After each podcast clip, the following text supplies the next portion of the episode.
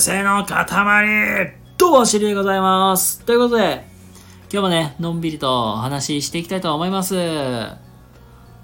い。ということで、皆様ね、一日お疲れ様でした。皆様いかがお、ね、今日はいかがお過ごしでしょうかはい。まあ、今日もね、話していくんだけど、今日は、ちょっといつもとニュアンスを変えてお送りしていきます。テーマはね、海外に行くメリットというテーマでお話ししていこうと思います。ということで、今日もね、よろしくお願いいたします。えっと、まあ今日のお話ね、あの、僕と、まあ同年代っていうか同世代って言ったらいいんかな。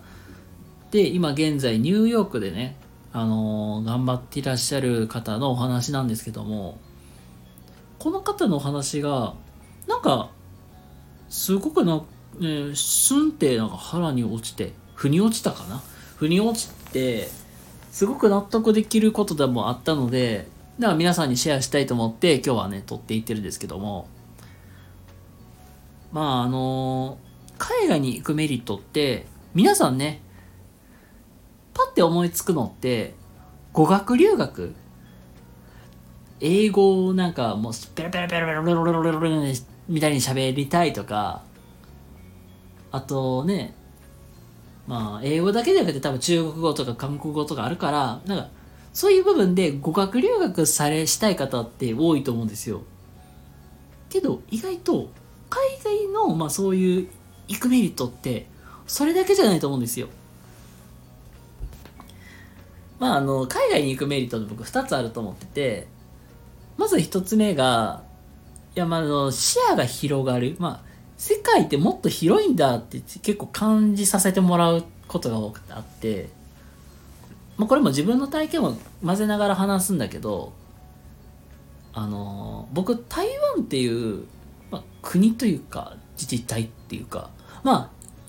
まあ、1週間ぐらい滞在してたことがあって、まあ、これはまあちょっとまあ学校学生時代の時なんで、まあ、旅行っていうよりは結構勉強でね行ってたんですけどまあ行ってみたら僕らの英語力の低さにまずびっくりするんですよ。全然伝わらん。あのよくね機内食でフィッシュオアチキンみたいに言われて。僕魚が良かったからフィッシュって言ったらフィッシュフンフィッシュフンずっと首かしげられて伝わらん。仕方ねえ。もういいや。チキン入れてチキンが出てきたんですよ。結構通じない、まあ、これはあの僕台湾っていう国、まあ、やっぱり中国系の方が多いからまあそういう部分はあると思うんですけどあのーアメリカとか行ったら多分いろんな国の方がいらっしゃるから多分なんか話し方とか言葉の何ていうかイントネーションの違いとか、まあ、そういう部分で多分あの苦労まあ苦労される方もいらっしゃるだろうしなかなかうまいことコミュニケーション取れなかったりみたいな、まあ、そういう部分であ言葉の壁っていうのをちょっと生で感じることもあったしあと言うとなんていうかな。実はあの海外の、まあ、学校事情みたいなのもちょっと見せていただくこともあってまあそれこそ海外の学校めっちゃいいやみたいな。なんか勉強好きじゃねえみたい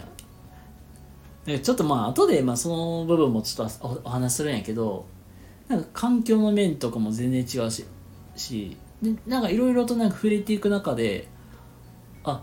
海外って日本あ海外広いなーって感じたんですよ。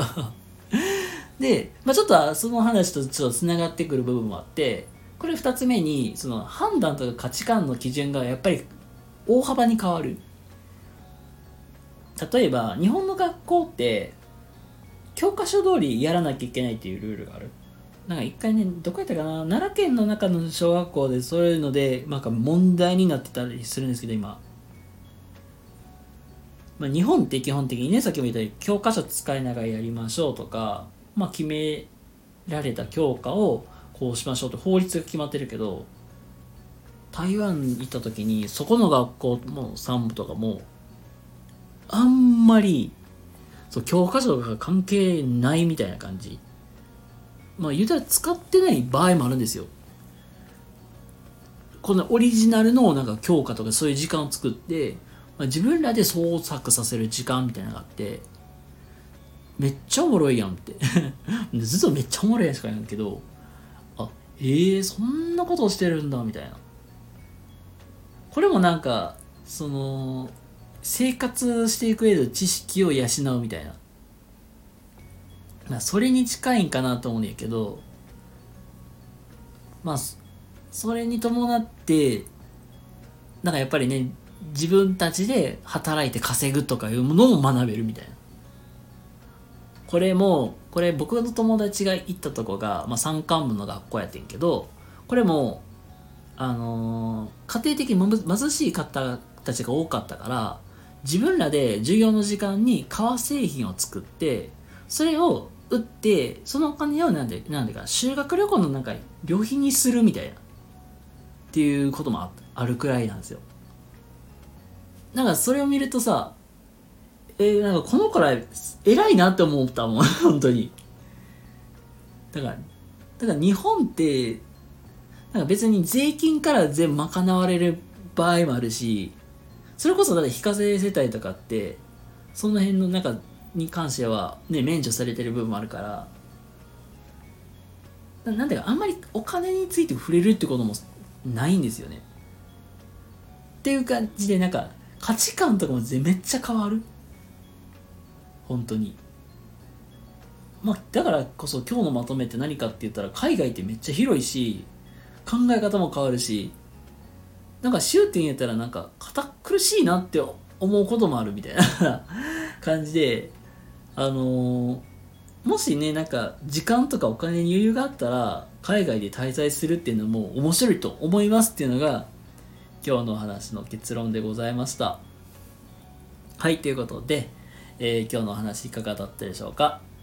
もしね、今日の話良かった、ためになった方いらっしゃいましたら、いいねとかチャンネルフォローとか、えー、していただけると幸いです。ってことで皆様、えー、今日も明日も素敵な一日をお過ごしください。それではまた次回の動画でお会いしましょう。またね。バイバイ。